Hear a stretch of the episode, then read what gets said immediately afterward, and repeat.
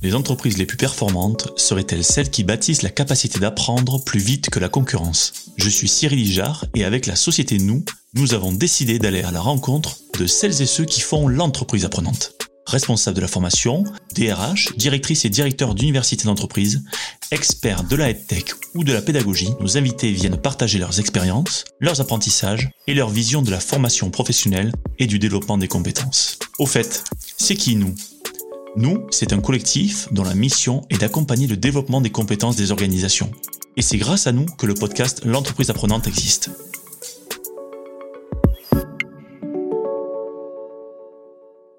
Aujourd'hui, je reçois Stéphane Diebold. Stéphane euh, est un hyperactif du monde de la formation professionnelle, directeur de Temna, un organisme de formation. Il est également président de la FEN, une association regroupant euh, plus de 10 000 responsables formation, et animateur du podcast euh, Formal Running. Et puis, bien sûr, j'en passe. Partant de l'état de l'art de la formation professionnelle avant et depuis le début de la pandémie, Stéphane appelle dans ce podcast à faire bouger les frontières pour expérimenter, pour innover, réapprendre à concevoir et animer, pour réenchanter la formation. Avec Stéphane, on échange sur l'évolution des compétences, du responsable de formation avec deux dimensions majeures, la stratégie pour prendre des décisions et les bonnes orientations et la pédagogie.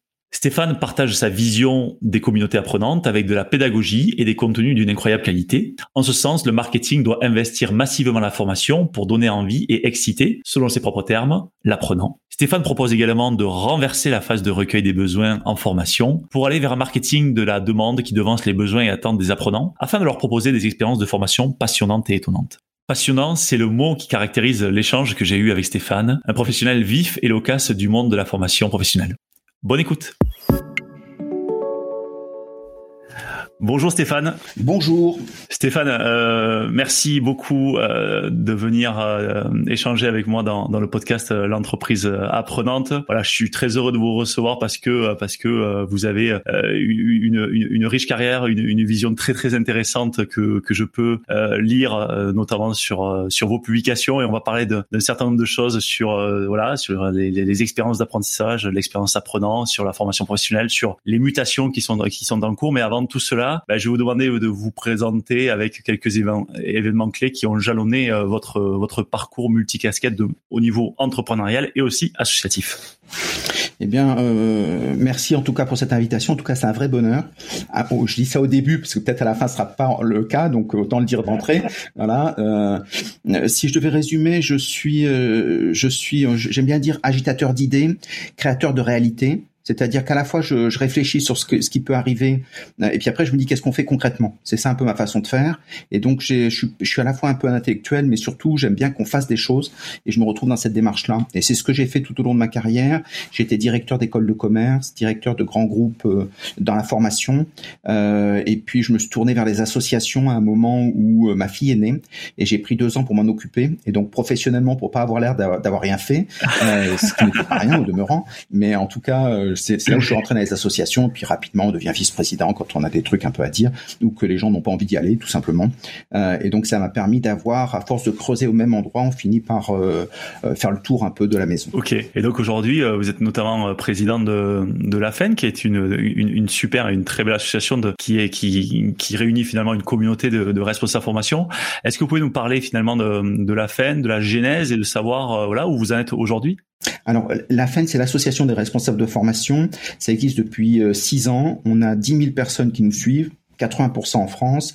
Et ensemble, on essaye de voir un peu ce qui fait bouger le métier. C'est-à-dire qu'à la fois beaucoup de juridique, euh, parce que c'est quand même l'historique du métier, et puis aussi beaucoup de numérique, parce qu'on se dit euh, qu'est-ce qu'on fait avec tout ce qui nous arrive.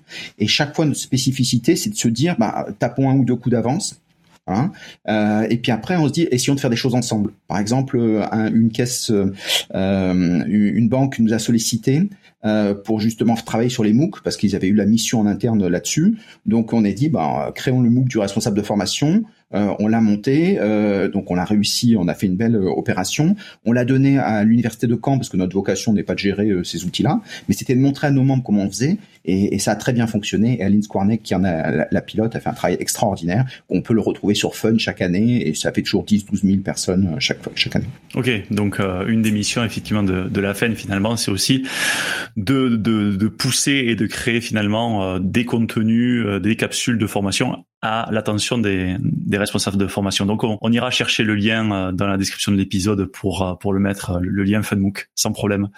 Euh, ça fait ça fait le lien effectivement avec ce, ce fameux ce fameux responsable de formation et surtout euh, finalement la, la, formation. Quel, est, quel regard vous portez finalement sur la formation professionnelle, on va dire en France en cette année 2021 qui a été qui a été euh, largement chahutée notamment en 2020 alors, je, je trouve qu'à la fois, c'est euh, comme tous les événements un peu sidérants, euh, c'est une chance euh, inouïe.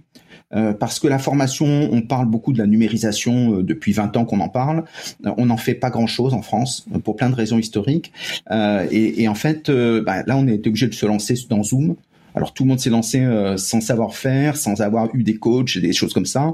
L'outil était assez ergonomique, les gens y sont allés, ils ont franchi le Rubicon et maintenant on peut parler.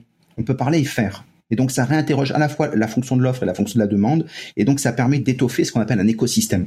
Et donc je trouve ça passionnant que pendant 20 ans on n'ait rien fait parce que euh, on, est un peu la formation c'est un peu un univers euh, où tout est à faire. Voilà, on va le dire comme ça. Euh, on parle beaucoup en France, euh, on agit peu, euh, alors qu'il y a d'autres pays, ce qui n'est pas gênant en soi. Hein, on a tous notre, nos, nos, nos, traits de caractère, mais il y a d'autres pays comme la Chine et les États-Unis qui eux font beaucoup. Et donc c'est pour ça aujourd'hui qu'a priori c'est eux qui prennent le lead par rapport à nous. Et je pense que la France dans le monde, et c'est pour ça qu'avec la, la FEN on a, a un gros projet sur la francophonie. ben, tout simplement, on, doit faire le boulot. Et donc, il faut un peu bouger les frontières. Euh, alors, à partir de ce qui est notre périmètre, les responsables de formation, mais aussi tous les, organismes de formation. On aide beaucoup ceux qui sont qui se font des belles choses. Et si on peut les aider encore plus, c'est avec bonheur. Oui, clairement, clairement. Et c'est vrai que euh, comme vous dites, cette année a été finalement une véritable année d'expérimentation hein, où euh, on est passé sur euh, voilà de, de, de, la visioconférence de la classe virtuelle.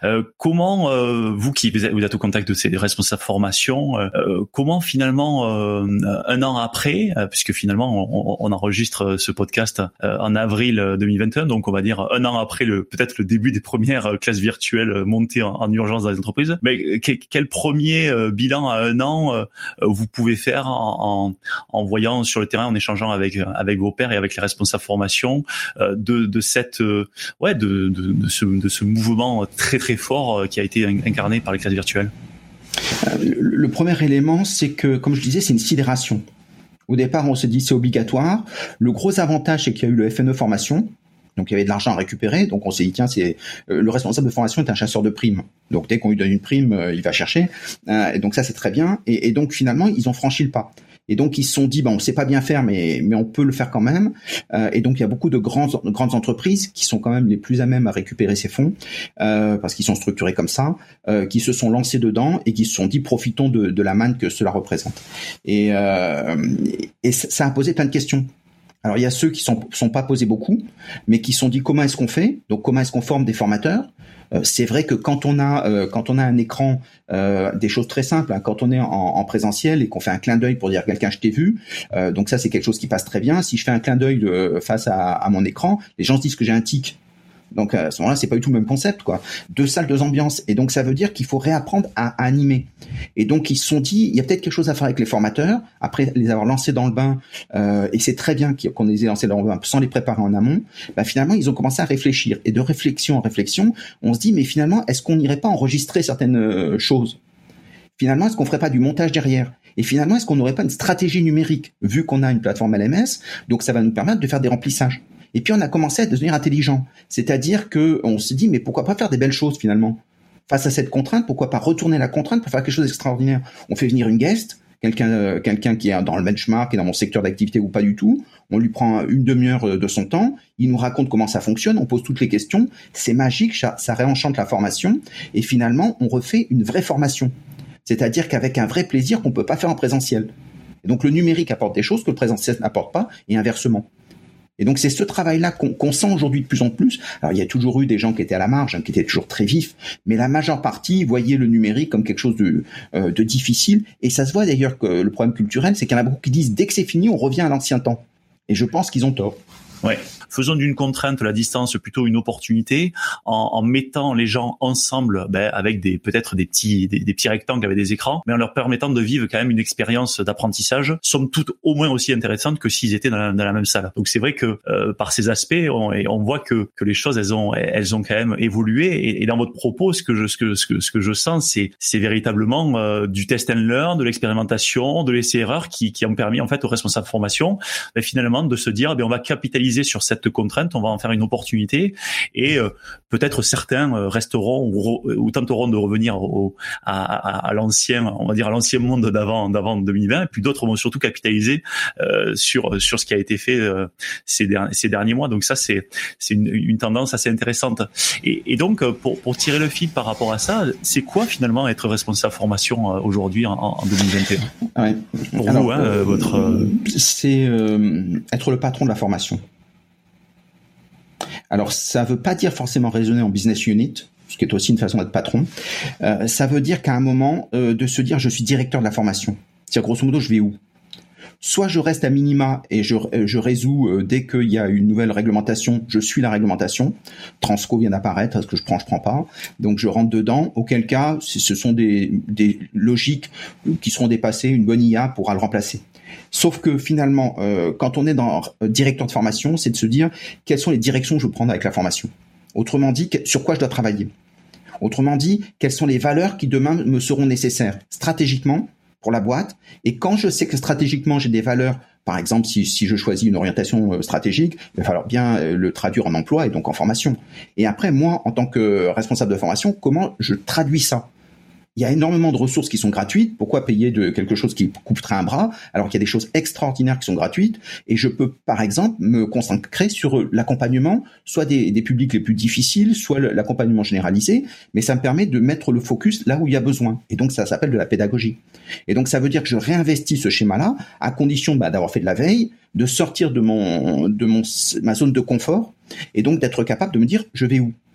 Et dans le monde dans lequel on est, ce qu'on appelle un monde disruptif, il y a beaucoup de métiers qui ont vocation à disparaître. Donc stratégiquement, on ne sait pas trop où on va. Donc on préfère rester un peu comme d'habitude, comme ça on est tranquille, personne ne nous le reproche. Euh, sauf qu'à un moment, si on est directeur, ça veut dire qu'on choisit des directions. Quand on est que responsable, on rend des comptes, étymologiquement parlant. Alors qu'un directeur, il choisit des directions. Et donc ça va être un métier formidable parce que les directions sont très ouvertes. Simplement, bah, il faut que quelqu'un assume. Ok, ouais, c'est alors c'est super intéressant effectivement de faire un peu la, la les typologies du mot. Et, ce que j'entends derrière euh, derrière cette notion-là, c'est de composer avec l'incertitude. C'est finalement le, le, directeur de la formation, tout comme finalement des postes de direction, voire des postes d'entrepreneur, c'est composer avec l'incertitude en mettant peut-être des caps, en prenant des paris et en se disant que ben, soit ces paris sont gagnants, soit à un moment donné on sera capable aussi de de voilà de faire une itération, de pouvoir euh, peut-être changer changer euh, pivoter. Et, ça c'est intéressant c'est vrai que peut-être que culturellement, on n'est pas, on n'est pas aujourd'hui euh, imbibé de cette, de cette, de cette incertitude, mais euh, force de constater qu'il va peut-être falloir, euh, falloir y arriver. Comment aujourd'hui euh, le, comment aujourd'hui euh, le, le, directeur formation euh, doit à la fois composer avec cette incertitude qui est une incertitude par rapport en interne, euh, par rapport en fait à la stratégie de sa boîte, mais aussi en externe par rapport aux compétiteurs. Voilà, quelles sont finalement les, les, les, clés sur lesquelles ou en tout cas les, ces appuis pour pouvoir pour pouvoir avancer? Alors déjà premier élément, absolument s'abonner à au podcast. Ça, c'est important, sinon on passe à côté de tout. Quoi. Donc ça, c'est le premier point. Le deuxième point, c'est le fait de se dire qu'il faut faire de la veille. C'est-à-dire qu'en fait, et quand je dis faire de la veille, c'est pas prendre tous les morceaux qui nous viennent, hein. c'est-à-dire de les remettre en ordre, faire des cartographies. Donc ça, c'est et puis après se dire on va expérimenter, faire des learning labs. C'est-à-dire qu'aujourd'hui, par exemple, on sait que euh, la formation a été pensée 20e siècle, elle l'est toujours, mais on va passer dans le 21e siècle. Quand on a dit ça, ça fait un peu consultant euh, débutant. voilà. Euh, donc ça veut dire que c'est quoi le 21e siècle? D'abord, on n'en sait rien. Donc ça, c'est le premier élément. Deuxième élément, pendant les dix prochaines années, on va avoir un basculement avant de rentrer dans autre chose. Et donc ce, ces dix prochaines années, assurément, on va sortir de la façon dont on voyait l'individualisation. C'est-à-dire qu'on a eu un émiettement de la formation.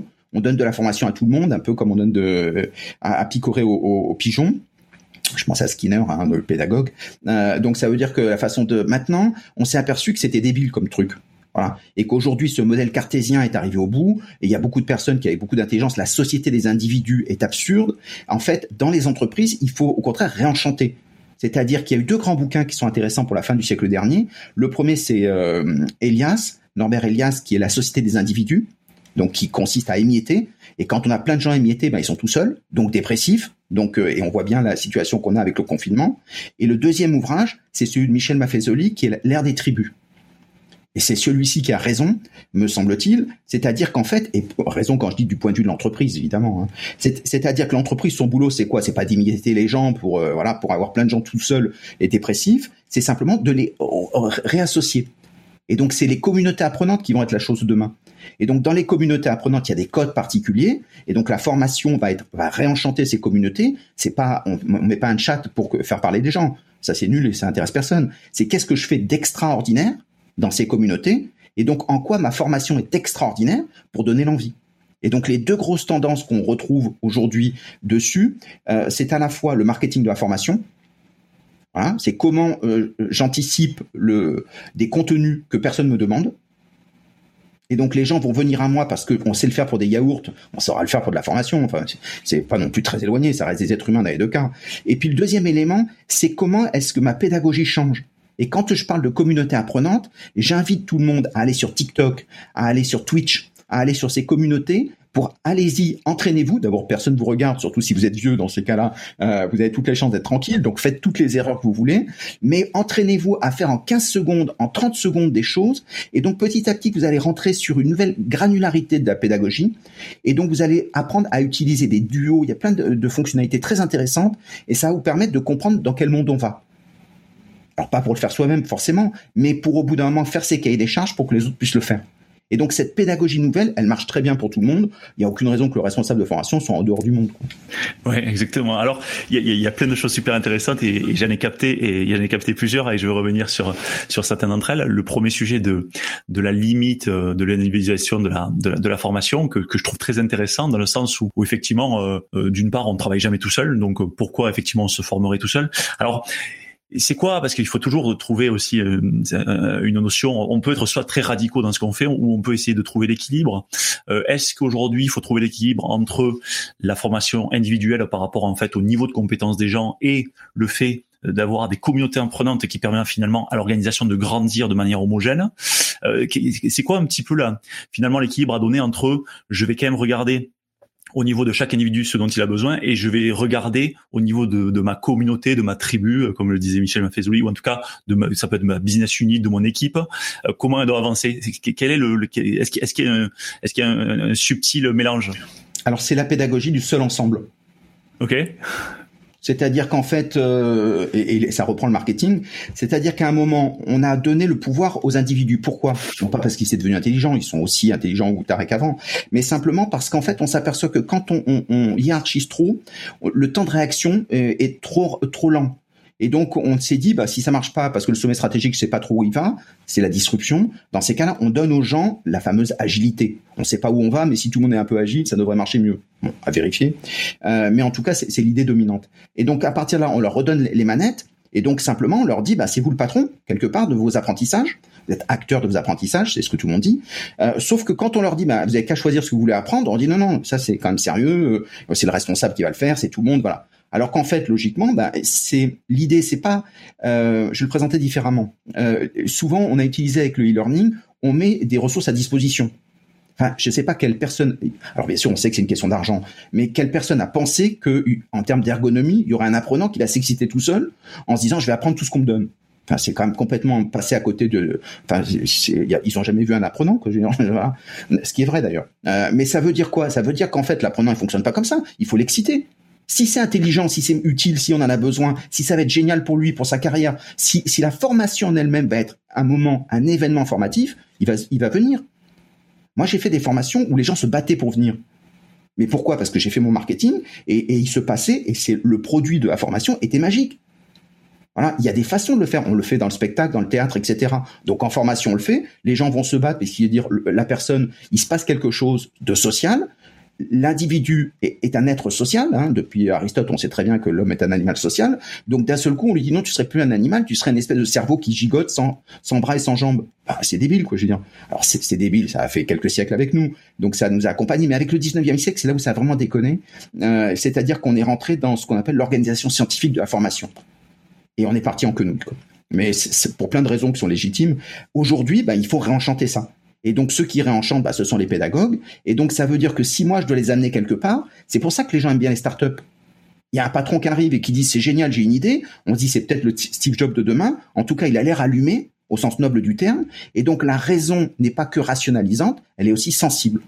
Et cette façon d'avoir pensé un homme euh, robot, euh, dans ces cas-là, bah, il faut sortir de ça pour penser à un être humain. Et pourquoi je disais que c'était intéressant? Parce que la formation 20e siècle, on n'a aucune analyse des apprenants. On ne sait pas comment ça marche un apprenant. Un client, on sait comment ça marche. Un apprenant, on n'a pas de statistiques dessus. C'est absurde.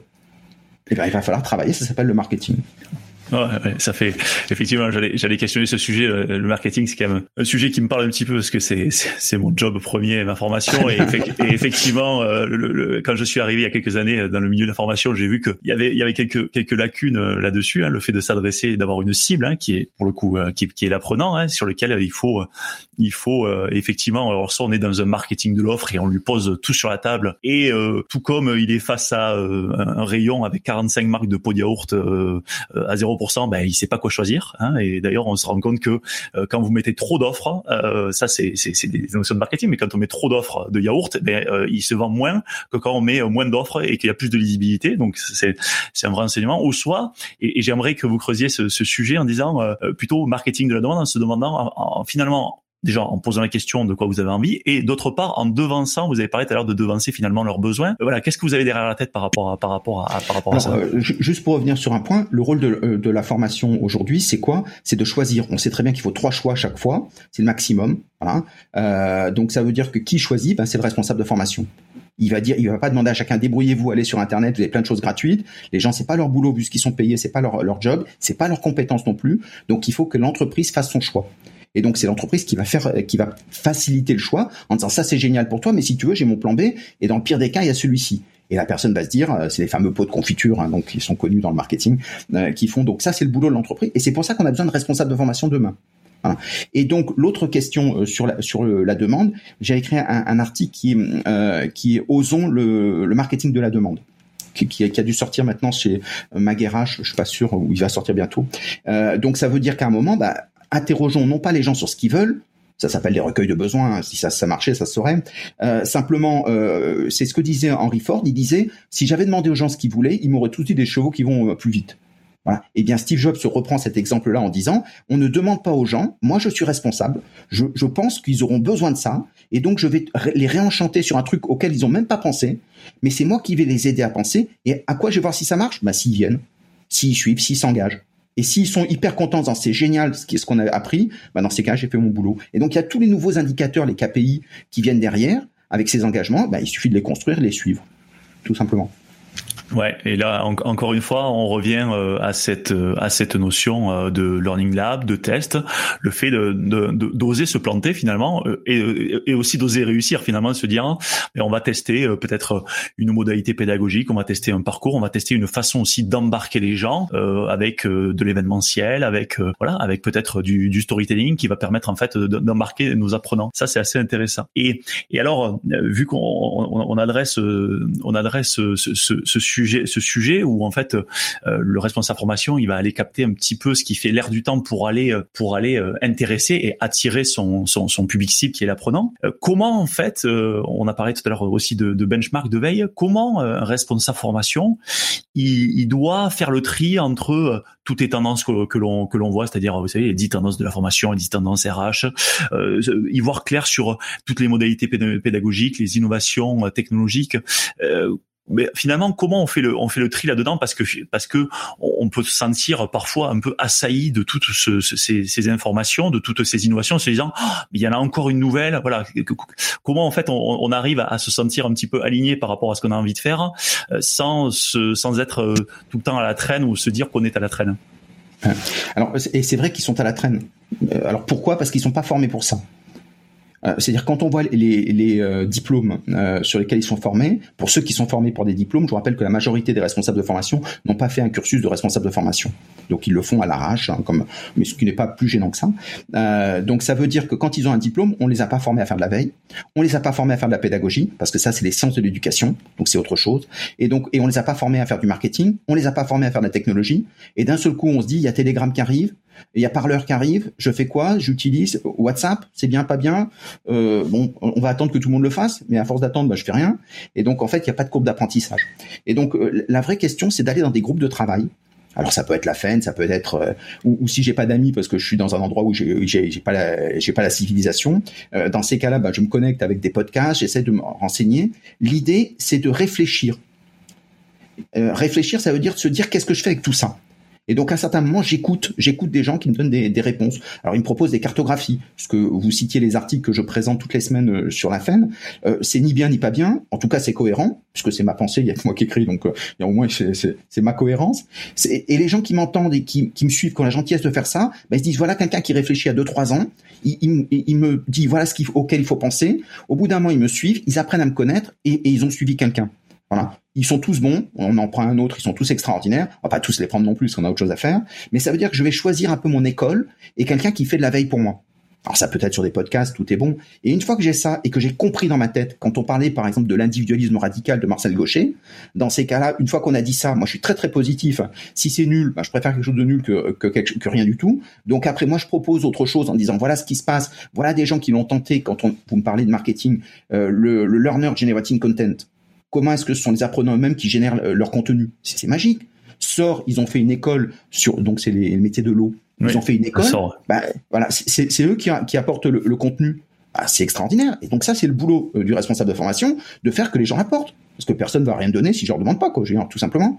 Et donc ça veut dire comment je fais? Bah, il y en a un qui l'a fait. Je me dis si eux ils l'ont fait, moi je vais le tenter. Je sais pas comment ça marche parce que il n'y a pas encore d'industrialisation.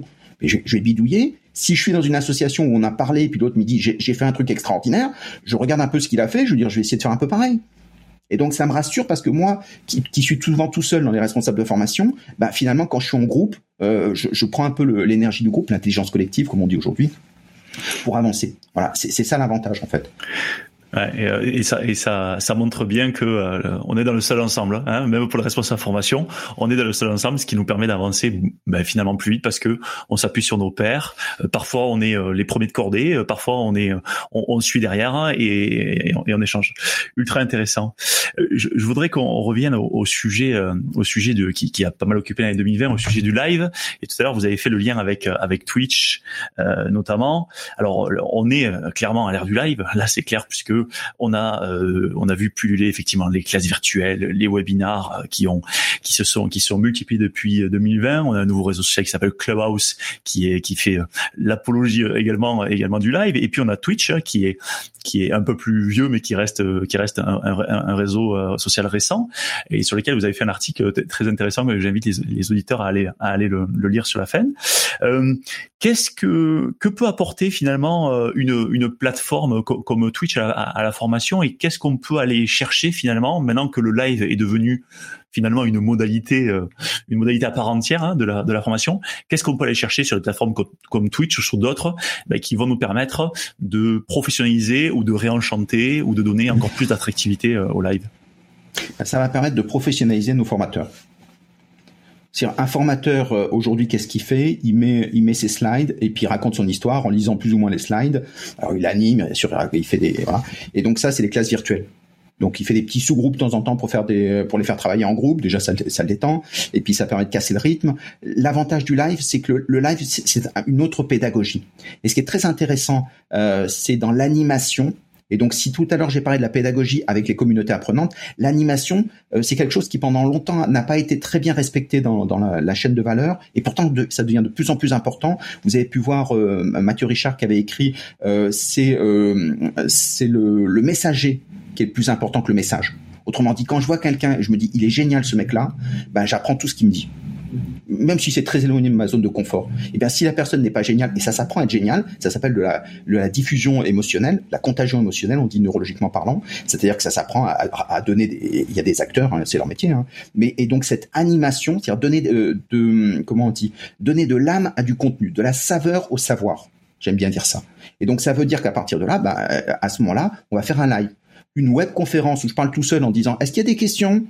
Voilà. Et un live, ça n'a rien à voir. Et Twitch vous oblige dans ces cultures-là à aller rechercher constamment les gens. C'est un peu comme d'autres qui utilisent Klaxoon, Bicast, etc.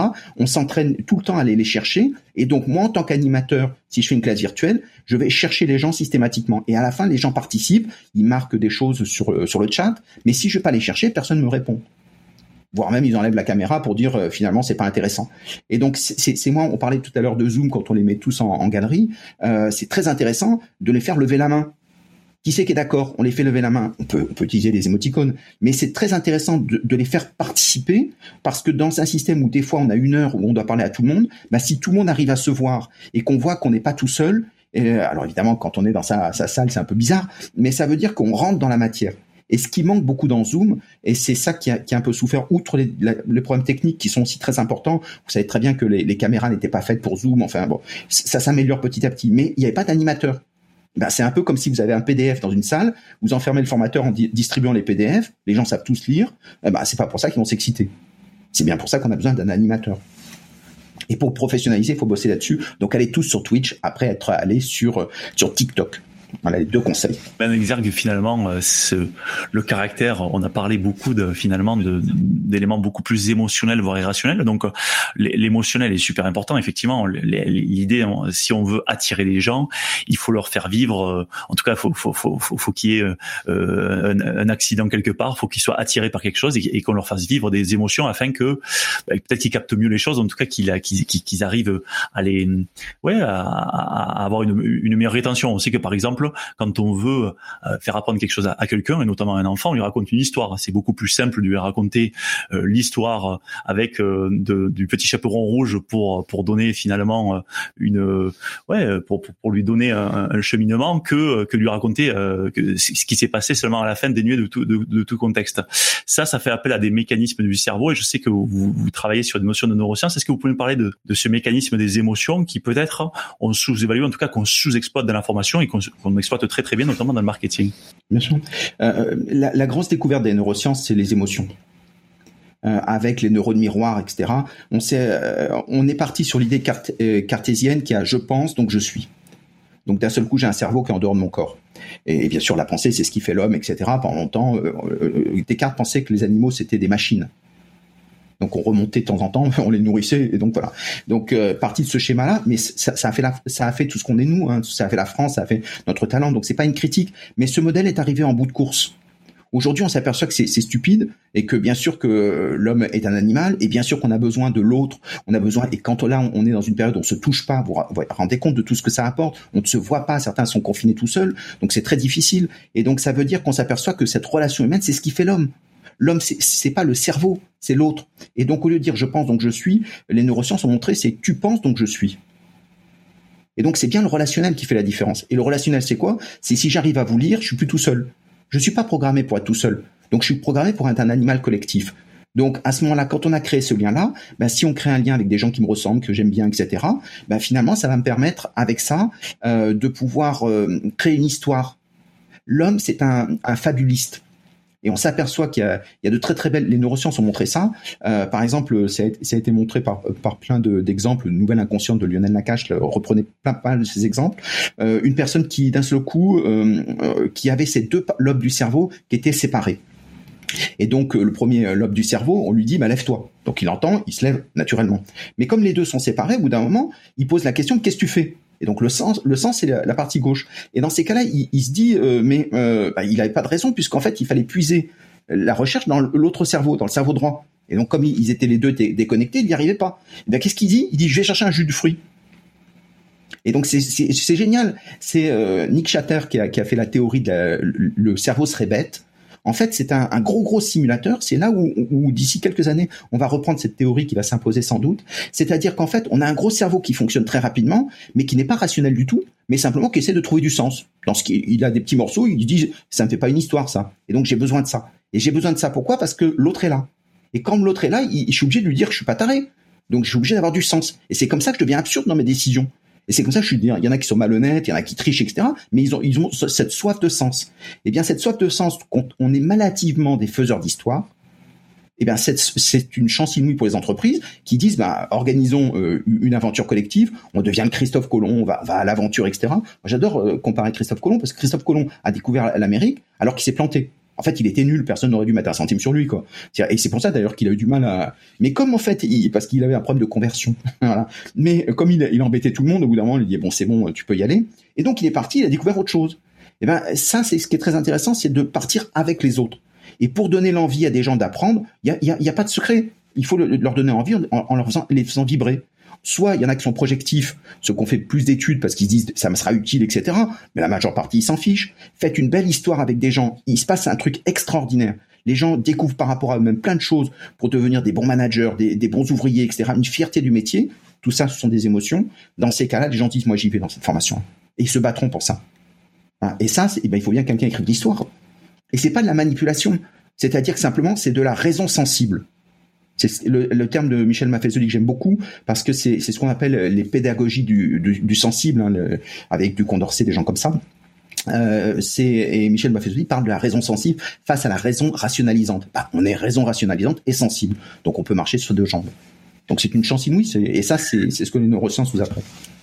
Ouais, c'est super intéressant. Effectivement, ça, ça permet effectivement de pas opposer le fait qu'on est d'une part, on a une certaine rationalité, mais qu'on a aussi euh, notre notre part, euh, voilà, d'irrationalité, que ça fait ça fait ça fait partie de nous. Ça veut dire que ça veut dire en fait que euh, les, les gens qui qui vont être demain, aujourd'hui et demain, des gens qui vont transmettre le savoir, en tout cas qui vont faire accéder au savoir, à la connaissance, à la compétence, sont des gens qui sont pas forcément, qui ont pas forcément des, des, des connaissances ultra avancé, mais plutôt des gens qui sont euh, dans cette capacité de, de, de finalement donner la matière et finalement de donner euh, de donner la, la, la, la bonne la bonne recette avec avec finalement euh, le bon scénario. Donc en fait, il y a une notion de médiation, j'ai l'impression qui est, qui est assez importante en se disant voilà, moi mon job c'est pas c'est pas d'être le meilleur dans et d'être le plus pointu, c'est plutôt que je puisse faire passer et distribuer finalement euh, la connaissance de la manière la plus peut-être la, plus simple, la plus ludique, la plus attractive, en tout cas la plus efficiente possible. La, la contagion émotionnelle. Le métier du formateur, c'est la contagion émotionnelle. Donner l'envie. Et donc ça, ça veut dire que c'est un métier. C'est-à-dire qu'il y en a qui, qui, le font spontanément, ils sont authentiques, ils y croient. Il y en a qui, qui sont plus ou moins des gens compliqués dans leur tête, ils y croient pas forcément, bah, ils s'entraînent. Donc il y a des façons de justement d'être authentique, de transmettre. Mais c'est ça qui va faire la différence. Comme on est en infobésité, il y a tellement d'informations. La qualité, ça, ça, va être quoi? Bah, Ça va être de dire aux gens, ça va être génial. Et si vous dites à une personne, ça va être génial, il va faire ça son week-end parce qu'il va dire c'est fou quoi. Il va il va garder l'émotion, la lumière que vous avez dans vos yeux. On a tous eu des professeurs un peu bizarres qui nous ont donné envie d'apprendre une matière improbable. Et donc bah, c'est exactement ça. Et ça, c'est le propre de l'être humain qui a besoin de se dire avoir des leaders, des passeurs, des, des corps intermédiaires euh, qui utilisent l'envie pour ça. Sinon, on, on, rend les gens tristes, on, on, rend, on insécurise les gens parce qu'on on les, on les rend individuels, individuels, c'est-à-dire qu'ils partagent plus ensemble. Et dans ces cas-là, bah, ils ont peur. Et plus ils ont peur, plus ils, moins ils sont créatifs, moins ils sont heureux. Et aujourd'hui, on essaye plutôt de créer des ambiances collectives, euh, non pas parce qu'on est devenu gentil ou des trucs comme ça, parce que c'est plus efficace, tout simplement. L'entreprise, c'est quoi? C'est il y en a un qui a une idée géniale, souvent un grand malade. Un Elon Musk, on peut pas dire que c'est un mec euh, qui soit intelligent. C'est un, un, être humain qui est un mec extraordinaire, mais un grand malade, quoi, je veux dire. Steve Jobs, enfin c'est pas, je souhaite à personne de, Steve Jobs, il était, il était imbuvable comme mec, mais ça veut dire que, mais c'est ce côté extraordinaire qui a permis de leur vivant de faire des belles choses, et les gens se sont dit, euh, c'est des gens charismatiques. C'est la même chose. Le charisme, c'est quoi? C'est la contagion émotionnelle. On dit soit c'est un malade, soit le mec c'est un génie. Mais dans tous les cas, il est extraordinaire. Et il en faut pas dans l'entreprise, il en faut pas trop, il faut pas se le cacher non plus. Mais il en faut un ou deux. Et quand on a trouvé celui qui est bon, alors là, il faut le garder. Et là, il faut le mettre en avant. Et, euh, il part à Elon Musk qui dit dans sa tête, je vais aller sur Mars. Et, tout le monde lui donne des milliards pour y aller. Enfin, il y a un truc, c'est c'est pas rationnel, quoi. Je veux dire, si on avait été rationnel, personne n'aurait mis un centime sur ce mec-là. On n'avait pas d'ailleurs d'argent. voilà. Et, pourtant, bah, c'est ce qui a fait son talent.